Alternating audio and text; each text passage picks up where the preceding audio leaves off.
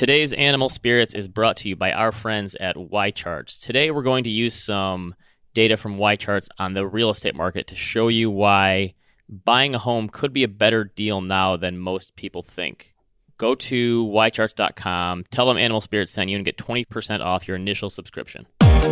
Welcome to Animal Spirits, a show about markets, life, and investing. Join Michael Batnick and Ben Carlson as they talk about what they're reading, writing, and watching. Michael Batnick and Ben Carlson work for Ritholtz Wealth Management. All opinions expressed by Michael and Ben or any podcast guests are solely their own opinions and do not reflect the opinion of Ritholtz Wealth Management. This podcast is for informational purposes only and should not be relied upon for investment decisions. Clients of Ritholtz Wealth Management may maintain positions in the securities discussed in this podcast. Welcome to Animal Spirits with Michael and Ben. From the Wall Street Journal, the average rate on the 30 year mortgage stood at 3.72% at the beginning of the year. 3.8% a year ago. It's now at the lowest level ever. It's under 3%. The 15 year is under 2.5%. These are national averages. Unbelievable. I mean, unbelievable. The difference that this makes in your monthly payment is enormous. So I looked back. YCharts has the data for 30 year mortgages going back to, looks like the 1970s. And they also have, I looked at U.S. existing single family home median sales price. So that's taking out new homes, obviously. So this is homes that are already on the market. Do we know why it's 30 years? You ever read any history on that? I was reading some history this weekend for a piece I wrote, and the down payment back in the day, like 20s before that, was like 50%. Hold on, 20s and before. Are you talking like the 1900s? What are we talking about? Yeah, before like the 1920s, it kind of shifted, whereas people were more willing to take on debt. Apparently, it used to be a social stigma that borrowing money was not good. No one borrowed money, and the 1920s kind of crushed that. That was when the installment plan came into place. It was like buy now, pay later came into like the nomenclature. But yeah, it used to be like a 50% down payment. Why it's 30 years, I don't know. It must have, I'm sure someone at a bank figured out they could give people bigger mortgages and make more money off of it, or I don't know. Was there something in that book that we read by Joe Nocera, A Piece of the Action? I feel like there might have been something in there. Anyhow, back to today. It's a long dated asset, hopefully, and honestly, you should live in your home for a long time if you want to see some of the benefits. So I looked at it. The current U.S. existing single family home median sales price is like two hundred and ninety thousand. I went back to 1990, and so in 1990, the 30 year mortgage was at 10 percent. The median single family home sales price was at like a hundred grand. So that would be like a eight hundred and eighty dollar monthly payment. Shift ahead to 2000, we're now talking about $150,000 for median single family home. Mortgage rates are still at 8.1% in the year 2000. I thought you just said the median home was 290. Now it is. 150 is in the year 2000. I'm sorry, go ahead. So your monthly payment then is like 1100 bucks. So from 2000 to now, 20 years later, 21 years later, it goes from 150 to 290. So that's a 90% increase in the median home price. But the monthly payment because interest rates went from 8% to 3%, the monthly payment only jumps from 1100 to 1200. So your monthly payment jumped 8% while the price of a home jumped 90%. Obviously, this is median values. People could send in anecdotes about where they live and why that doesn't make sense, but as a whole for the country, housing prices have gone up a lot and people are right to complain about that, how it's unaffordable in a lot of cities. But because interest rates have come down so much, the monthly payment that you're making is way, way lower than it could have been. So since 1990, the median housing price is up 190%. Monthly payment would be up 40%. Uh, wow. You think that because of COVID, because of ultra low interest rates, people are going to start building bigger houses and maybe an extra room for an in home office? Well, that's part of the other thing here is that if you look at all the stats from the 70s till now, houses are way bigger and they have, on average, fewer people that live in them because people have fewer kids. So not only are your monthly payments lower, potentially, or not that much higher, but you're getting more bang for your buck because houses are bigger than they were in the past. Dollar per square foot is definitely way lower. Right. Yes, exactly. But yeah, build the home office thing, I could see that. Can't you just buy one of those little Amazon houses and have them put in your backyard or something? If you have property. For example, where I live, my lot is 60 by 100. So there's no room for anything like that. But for people that live in a more rural setting, I suppose, or just have bigger properties, then yeah, why not? That thing looks awesome. Patrick O'Shaughnessy has been tweeting about how he wants to get one of those. When we were in the heat of this in March and my twins were taking a nap in the middle of the day while I was working from home, I was hiding in my walk in closet to do Zoom calls. So that was fun. So I could use one of those in my backyard, is what I'm saying. there's a lot of bad things about the low interest rate things that people talk about how terrible they are for asset bubbles and all these things and your savings rates are being punished but if you're someone who's borrowing money and you're coming in right now and you're a young person and you can buy a home and let's say you stay there for a while if your income is going to rise in the years ahead a 30 year even 15 year mortgage at 3% or 2.5% whatever you can get it at that's an amazing deal relative to history my dad talks about how when he took his first mortgage out in the early 80s, he was paying, I don't know, 10 or 12% for it, something like that. These rates, if, if you can get financing, it's pretty good. You think this could fuel another housing bubble, potentially? I mean, you got these weird things happening at once where boomers want to downsize as they retire, right into millennials coming in and really wanting to buy houses. Well, that kind of. Isn't that happening already? Is that going to even each other out, maybe? We read last year that actually people are staying in their houses way longer than they ever have. Could we see a situation where the 2020s real estate outperforms the stock market? For sure. I'd give that a pretty good chance of happening, especially when you add the leverage component on it and whatever the ancillary costs that people don't take into account. Obviously, have a big deal about it and depends where you buy and all that thing. But on a whole, on average, could real estate outperform the stock market?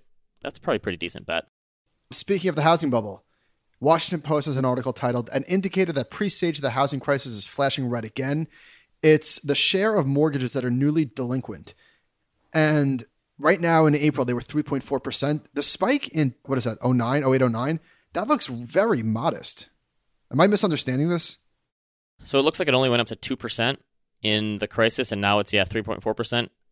Is this kind of a y axis crime?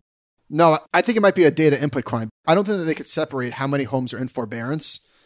You know what I mean? So, for example, they said that 4.1 million houses were in forbearance as of July. So, a lot of that isn't probably included in here. So, hard to separate the what's this phrase I always bungle? Hard to separate the wheat from the chaff. The coup de grace. Is that what, no, is wheat from the chaff? That's yeah. how it goes. Yeah, you nailed it. So, CoreLogic is modeling that delinquency rates could quadruple during the next 18 to 24 months, which obviously we'll see. They don't know.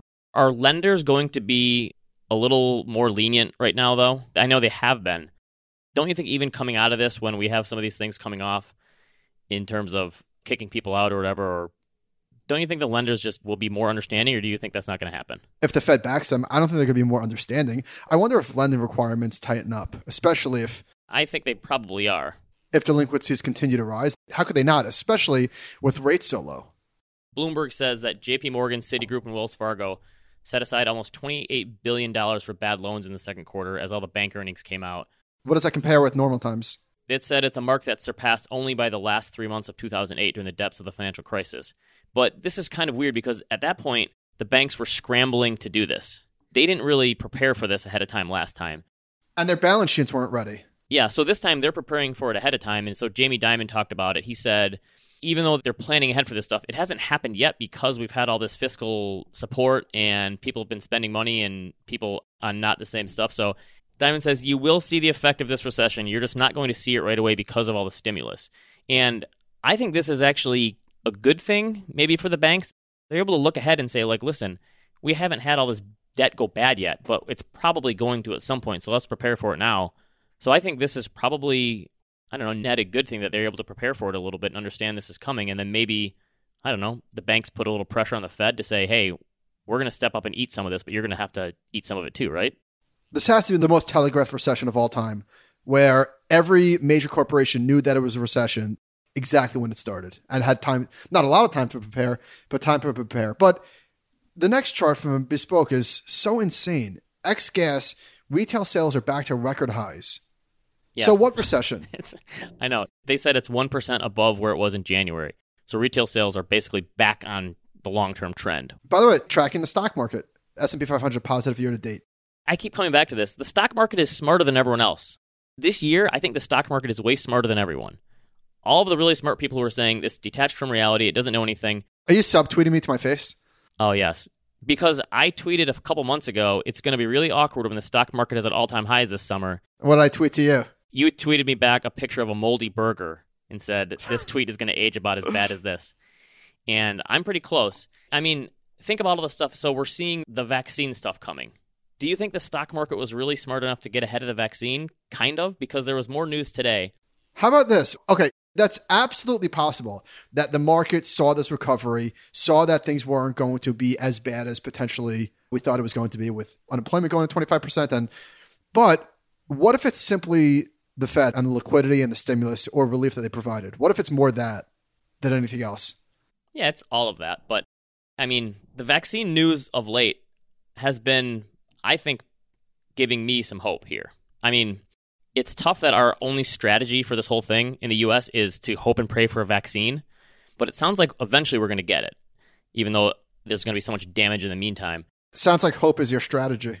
What else do we have at this point? The country doesn't have another strategy besides that. So, Moderna, their immunologist said that their vaccine has exceeded all expectations so far. There was a long story in Bloomberg about this Oxford vaccine that's coming out, and they talked about they're going to pair with AstraZeneca to put out 2 billion doses. They said at the end of April, they're trying to crunch this process that normally takes five years into less than four months. And this Sarah Gilbert that's running the program, I guess she got her triplets involved in the testing of it a subject, which was kind of crazy. So she said it has an 80% probability of being effective in stopping people who are exposed to the novel coronavirus from developing it. She said they could know for sure by September they came out with some news today in CNBC that they've done it with a thousand participants in human trials, and it's looking pretty good. Summer's almost over. Yeah. By the way, the summer going away and the hot temperatures didn't really help anything, did it? No. It's been five months. How crazy is that? More in month five of this. It's weird to say. It feels like it's becoming normal, doesn't it? Anyway, this vaccine by the Oxford place, they say, is one of at least 100 being developed across the world. I have a ton of questions about if and when we get the vaccine. I know they're going to try to ramp it up. Okay, who gets it first? Do they give it to young people so they can go back to school? Do they give it to old people since they are the most at risk? Good questions. Where are they going to give it out? Is it going to be at the local Walgreens and CVS or Rite Aid or whatever? How many anti vaxxers are there going to be from this thing? You know, it would be great to administer tests these days if they were still around Theranos.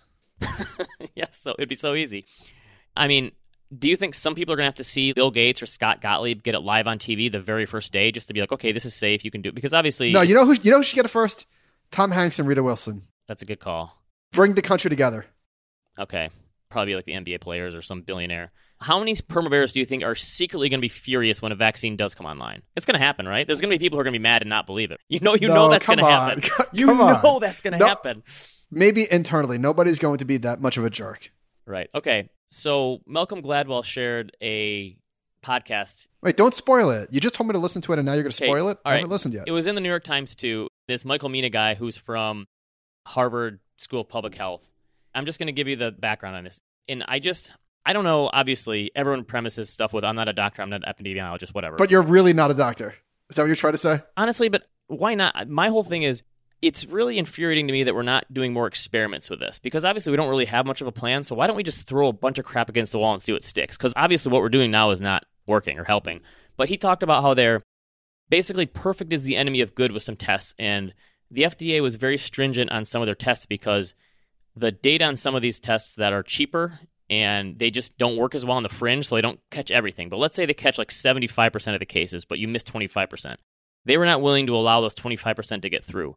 But this guy was saying you could basically have like a pregnancy test where it cost a dollar and you'd spit on a piece of paper and 15 minutes later you'd know if you had it or not. And it might miss 25% of them, but you'd catch 75%. And that would basically be good enough to be like, okay. What if you just spent 100 bucks? Instead yeah. So you're buying the Tesla of these, right? At a higher price. Anyway, it sounds like it's not the perfect solution, but until we get that vaccine, I'm surprised we're not doing more experiments like this. Where and it sounded like I guess the FDA this morning said maybe they could do it. It's like this pooled testing. I don't know about it, but the podcast is worth listening to. I'll put a link to it. Have you heard anything from daycare or anything from schools? What's going on in Michigan? Our superintendent puts out a weekly video where he just basically says a vlog. Yeah, we're listening to what the governor says. If we're in phase three, it's going to be at home. If we're in phase four, it's going to be in school with some protocols. They don't know. Yeah. It's so far away. I mean, it's not, but it, so much can change. I honestly think we're probably going to get an announcement like two weeks beforehand, and people are going to be scrambling. I'm expecting at least some time at home this fall for sure. Even if they try to go to school, I'm guessing it'll go for three weeks, and there'll be an outbreak somewhere, and they'll send them home for a while. I don't know. This fall, I'm not really looking forward to it. Do you remember the acronym TINA? There is no alternative. When was that? 2013? I think 2013 was the year that first came about, and that's when people really thought this was a bubble because stocks were up 30% or something. I think one of the reasons why people said that was because they compared the yield on the S&P to the yield on treasuries and it was like where are you going to go type of thing. Am I getting that story right? I don't exactly remember. Yes, and of course yields have only fallen further since then. So there's a chart this looks like Bank of America. There is no alternative. So this is what they were showing.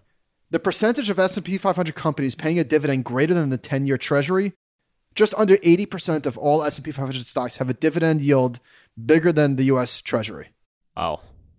The 10 year, I should say. Isn't that wild? Yes. So you're getting appreciation and income better in the stock market than the bond market right now. You buy the 10 year for growth and you buy Apple for income?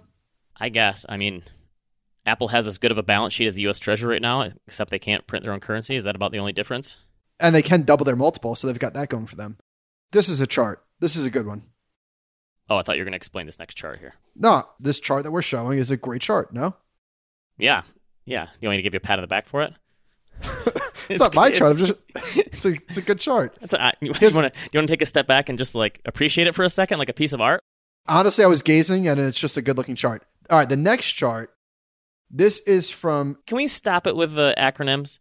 Look at this acronym: Fan Mag. It's F A A A A N M. Like fan. That's not an acronym. what's with the three A's?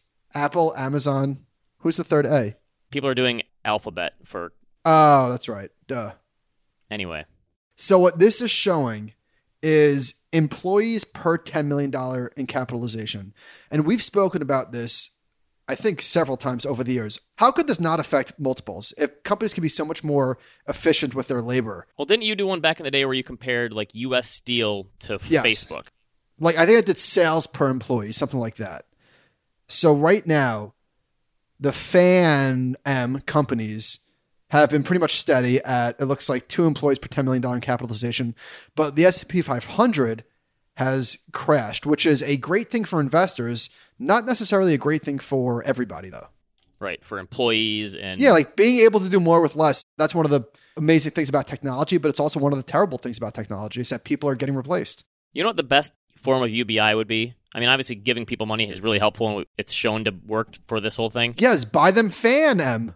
Everyone, when they're born, needs to get five thousand dollars in their name in a total stock market fund. I think people would stop being so mad at the stock market if everyone was involved in it somehow, even in a little bit, in a little way. I earnestly agree. Okay, I'm going to quote Michael Batnick here. America's first billion dollar corporation was U.S. Steel. In 1902, they employed 168,000 people and had sales of 561 million. Did I adjust for inflation? Uh, yeah, okay, 3,300 revenue per employee, 90,000 in today's dollars. There we go. Today, U.S. Steel's revenue is 493,000 per employee, or 5.5 times the amount it was in 1902. So there you go. Yeah, Is that company even worth a billion dollars anymore? Let's see. Oh my God, 1.7. wow, that's pretty crazy. So it was a billion dollars in 1902, and now it's still roughly a billion dollars. Nominal a billion dollars in 1902. It's kind of amazing that it's actually still in business that long. The lesson is do not buy and hold US Steel. Just sticking around that long is impressive, though. Can we do Michael's weekly sentiment trader Stan account real quick? I'm just saying he does good work. So what is this showing? He said the S&P 500 just moved to within 5% of a 52-week high. You with me? More than 60%. pretty sure I pretty sure I called that. Just called saying. what? Oh, you did. That we're going to be at all time highs eventually. You did call it. More than 60% of stocks in the index are more than 10% below their own highs, which hasn't happened since dot, dot, dot. I added that dot, dot, dot. September 2000. Wow, everything is really close to being in an all time high again. The index, but not the stocks. Right. Okay, but within ten percent is pretty close. No, it says 60% of stocks are more than 10% below their highs. Oh, below. Okay, I gotcha. So there are still a number of stocks that are in a correction phase. Oh, yeah. Okay, interesting. We spoke earlier. You said something like, shouldn't this be a great year for active managers? Not at all.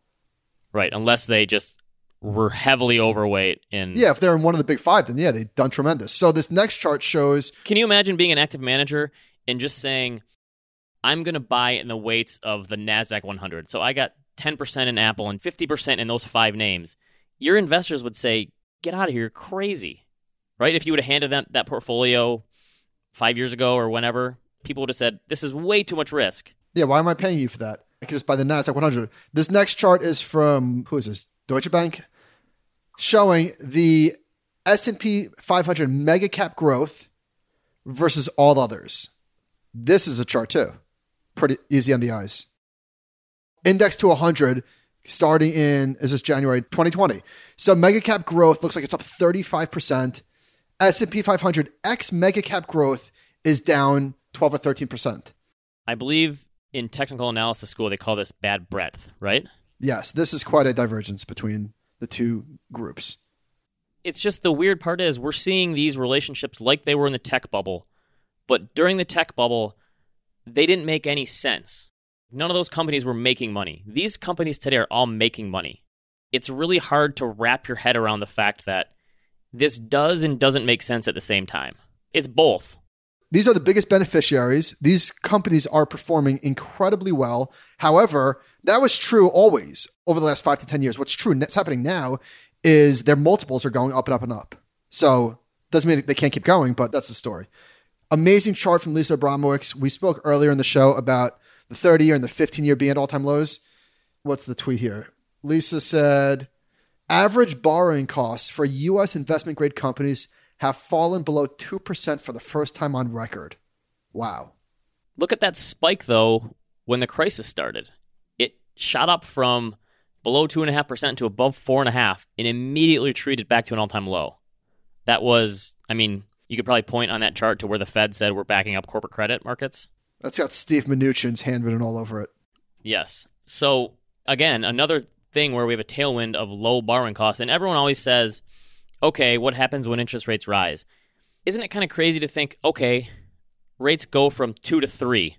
That's where they were a year ago. Were things really that much worse back then? Or does everyone just kind of reset to the new normal of, no, no, no, we're benchmarking to these new lows now? Like, all right, yes, it's kind of. I just gave a real life shoulder shrug emoji. I don't know. Okay. So the majority of the people at the protests, which are still going on in many cities, which is kind of crazy that it's been going on for this long, are mostly young people, it looks like. And there's a lot of reasons for young people to be angry. Some of that has to be financially. So Lee Clifford at Fortune had a cool piece where she looked at what every generation thinks about real estate and she broke down the real estate wealth by generation. Survey? No, so this is actual. I'm looking at the numbers. Oh, I'm sorry. There was some survey data in here, but I'm looking at the numbers. So baby boomers own 15 trillion dollars in real estate. Millennials own 1.1 trillion. And surprisingly, even uh, Gen X is the same as the silent generation still owns 7.1 trillion, which is neck and neck with Gen X at 7.2. But millennial real estate peaked in like 2016 and has gone down since. Their amount of wealth in the real estate market. So they've basically gone out of it. I'm calling it generational bottom. I mean, that's a huge divergence, obviously. But look at this number from Goldman Sachs. They look at U.S. equity ownership age group. So they break it down to above 70, 55 to 69, 40 to 54, and below 40. In 1990, 13% of the equity ownership of the U.S. market was owned by people below 40 years of age.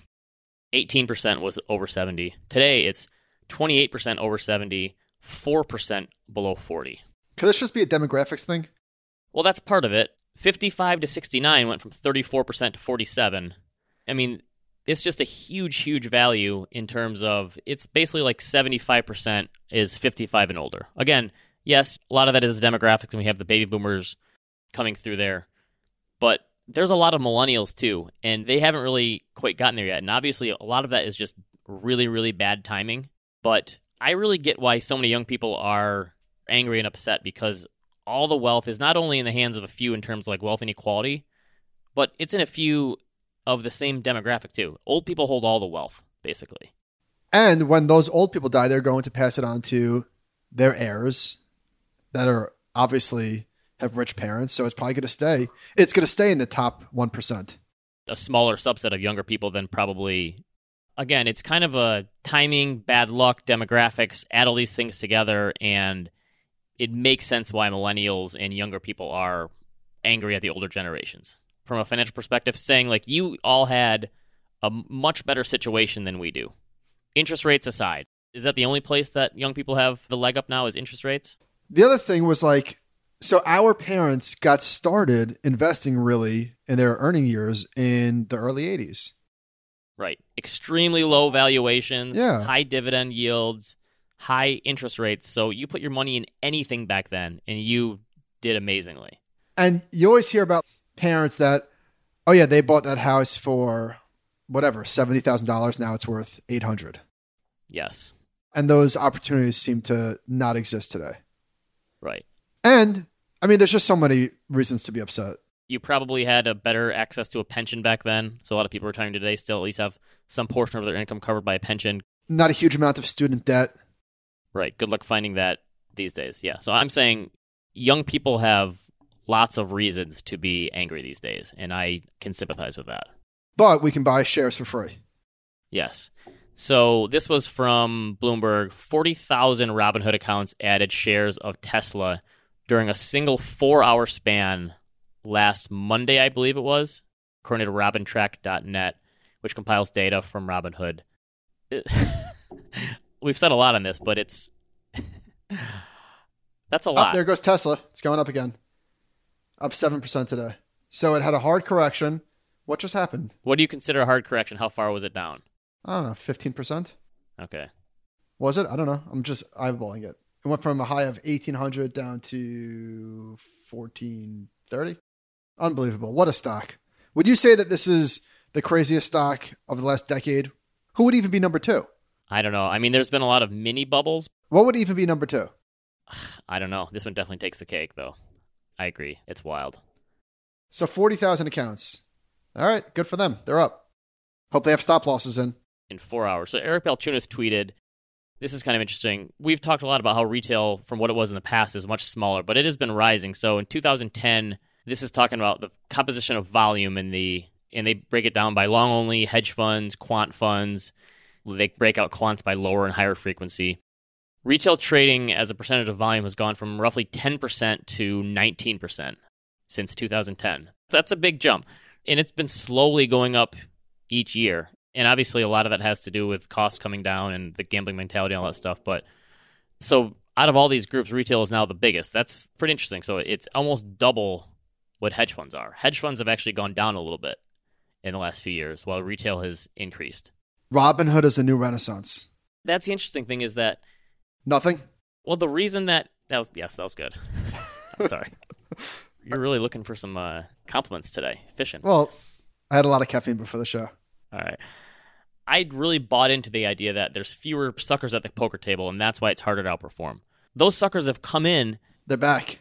but is it possible that those suckers are a little more informed than they were in the past?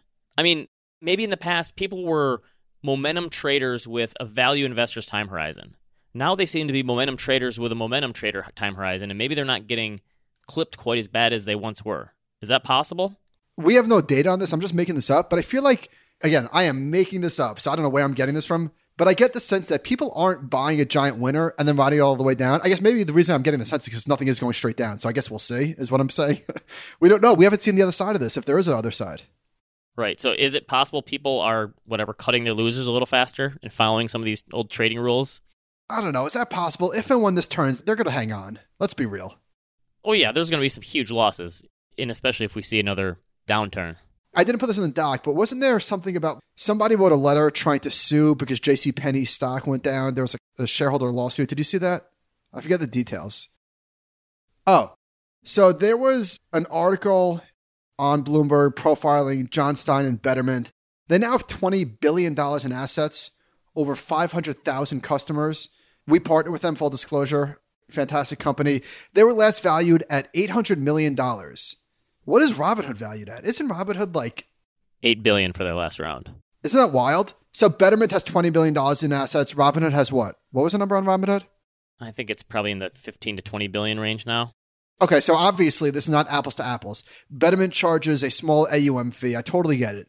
And Robinhood is selling their data to Citadel and others, and they're probably making multiples of what Betterment is making. But Yeah, it's a revenue thing. just thought it was interesting.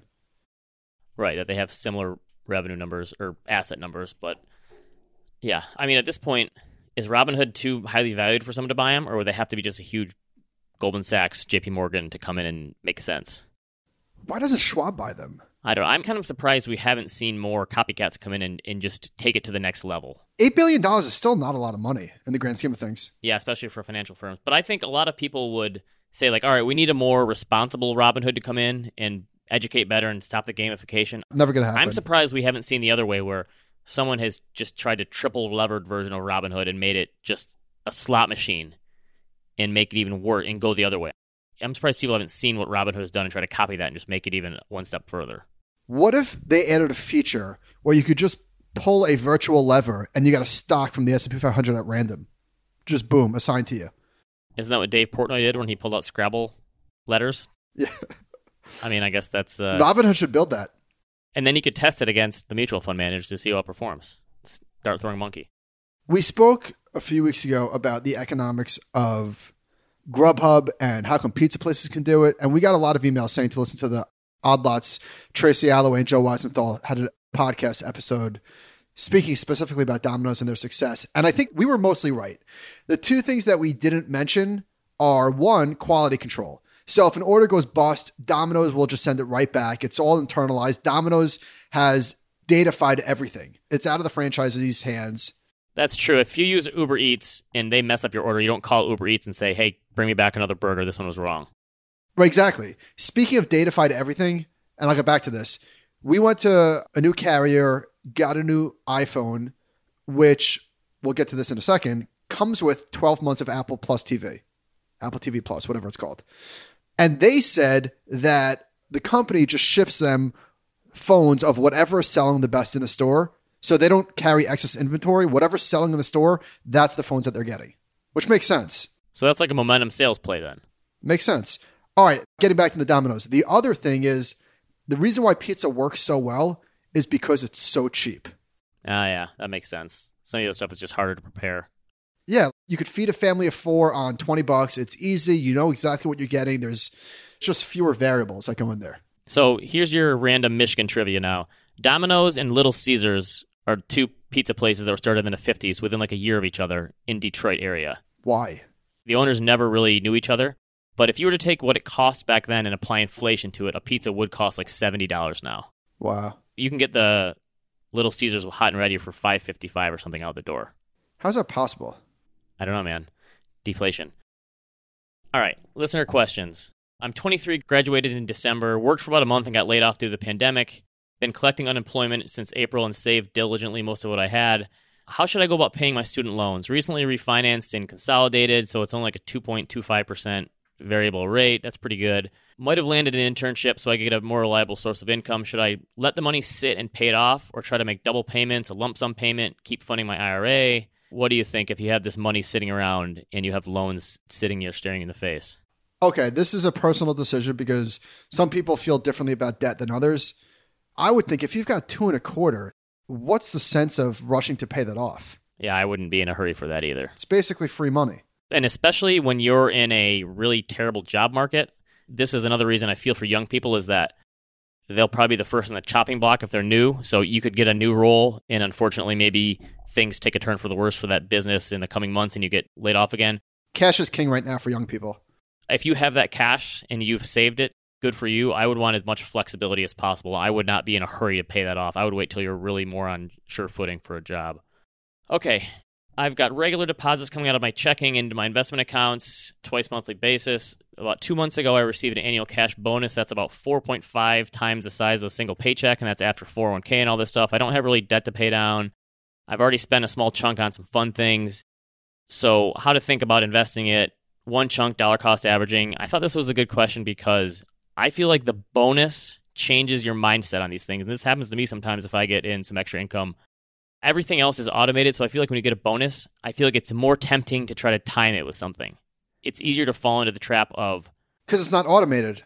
yeah, it's like this is a bigger amount. What if I waited a little bit until stocks fall? I feel like it's the kind of thing where I've had to push myself in the past. Like, that's my rule is if I'm going to invest this, waiting a couple months and seeing what the market does is just such, over the long term, is never going to probably work for you. So my thing is just do it. Do what? 50% Tesla, 50% Zoom?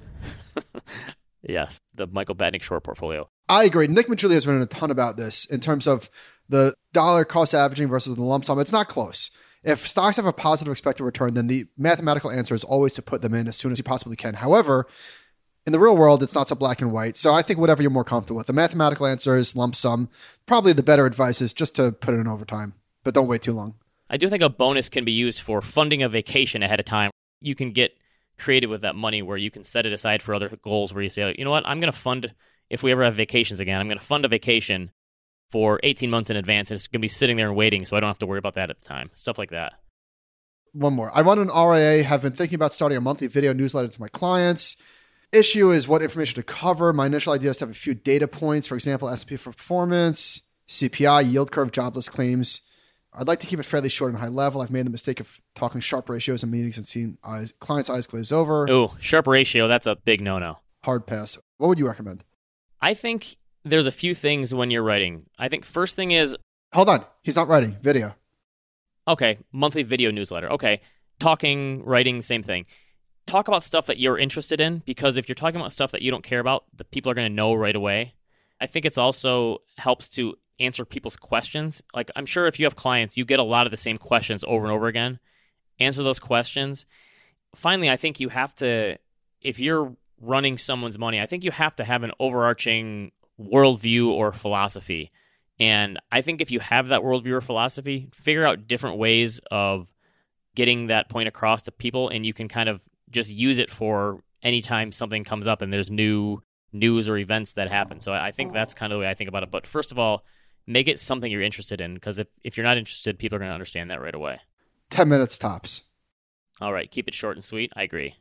If you're talking to yourself or whatever on a video, it's harder than it looks. I would also say practice a few times first. Practice and watch it. How many practice podcasts did we do when we started this that were awful? Five or six at least that we threw in the dump and never to be heard from again. Yeah. I would definitely practice if you've never done this before. Recommendations. All right, before I get into recommendations, I wanted to mention Tyrone Ross, friend of the show, is trying to start a new financial literacy program for young people, and he's doing a GoFundMe, and he did this video on it, and it just sounds like an amazing opportunity. He's doing a GoFundMe. He's trying to raise two hundred twenty-five thousand dollars. He's already raised thirty thousand.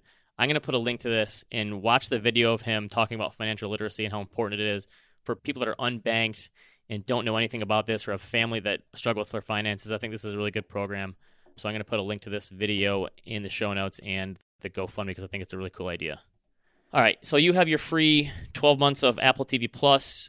The new movie on there that they released from Tom Hanks is called Greyhound. Heard it was not great. Someone said that to us on Twitter. I like it actually. Did you? Good, not great. It's about the ships that were going across to Europe during World War II, and the naval carriers had to basically guard these supply ships. There was a point in the ocean where air support you couldn't be helped. There was a certain. Would point. you say that they were meeting technical resistance? Yes. It's like a not a great World War II movie, but a good one in one of the angles I've never seen before, so I liked it. Showbiz Kids on HBO was good yet depressing. It's about all the kids, the kid from E.T. and one of the kids from Stand By Me. By the way, the actress from Matilda, she had such a recognizable face. She was from Miss Doubtfire. She was incredible. Did you watch the movie too? I didn't recognize her. Yeah, I didn't either. I was like, "Who's older. that?" And I was like, "Oh my god!" But wasn't the documentary very depressing? Like, would you ever want to put your kids Oh, into awful. show business after watching that? That's tough. I mean, if a child wants desperately to be an actor because that's who they are, that's one thing. But it seems like from watching this, a lot of times that's not necessarily the case. yeah, the parents pushing them into it. A lot of recommendations this week. Land of the Giants about Netflix podcast. I think it's from Vox. is really good. It's only 20 minutes an episode, and they interview all the big name people at Netflix. I definitely would not want to work there. It sounds like it's a very grueling place to work, and they fire people all the time. Reed Hastings is going to get fired soon. It's possible that Ted Sarandos guy, who's now his co-CEO, he talked about when they interviewed him and when he signed on for what was the Kevin Spacey show that originally was their big one? House of Cards. He did it without telling Reed Hastings. Hundred million dollars. hundred million dollars and didn't tell him. He's like, that's kind of place we have. So it sounds like an amazing culture that they have there, but one that I definitely don't have the type A personality to ever fit in. Finally, Hot Hand by Ben Cohen was a recommendation from you. A good one. I really enjoy. He's got tons of good stories. It's, it's about shooting in basketball, but it's not really. And the story about the guy who created NBA Jam video game so cool. was amazing. Finally, we finished Dark.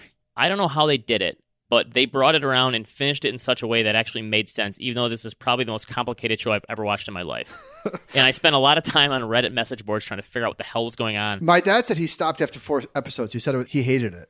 Okay, season three was not the best season, but the last two episodes, I thought they were going to go the Lost direction where they just don't answer any questions, but they did. They answered all the questions. It's Zach Galifianakis gif.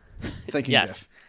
This was probably the most complicated show in, that I've ever watched, and they still somehow landed the plane at the end. And the ending, I was I was happy with. So I'd Okay. say keep going. We keep getting emails from people asking us where to find the Tadas Viskanta from Abnormal Returns, his advisor email list. This is the last time it will be in our show notes, and I'm asking you with peace and love. This is the last time. I'm too busy. This is the last time. I'm not angry. I'm just disappointed. We do show notes for every one of our shows on both of our blogs, A Wealth of Common Sense and Irrelevant Investor. It'll be under the recommendations. You told me about the James Miller Origins episode. And thanks to my bicycle riding in the morning, I was able to knock out this five part podcast on Almost Famous. How amazing is Cameron Crowe? Holy smokes. First of all, if you haven't seen Almost Famous, watch it and then listen if you have time. It's sort of a commitment. I rewatched the movie after listening to the podcast again. I had to. It was so incredible. So I have so many things to talk about. I'm not going to bore everyone, but one thing that was really interesting was Brad Pitt was supposed to be the lead. He had the part for four months, right? So he was supposed to be the lead that Billy Crudup played. And question about him, he never really had a, a leading man career like he could have. I don't know what happened there. Apparently, he hated Hollywood and would not play the PR game. Ah, I heard him in an interview, but Brad Pitt would have been amazing in that role, though. yeah. That was such a great podcast. Thank you. I didn't realize what a prodigy Cameron Crowe was. That guy sounds like he could have done anything, Yeah. but he was an amazing author, a writer, a director. so it was sort of a biography of him, an autobiography, the movie was. Yes. But then the fact that he still questioned his own ability as a writer. It was so great. Yeah, that's a great podcast. Apple TV Plus, again, is it for new Apple products or just the iPhone? Either way.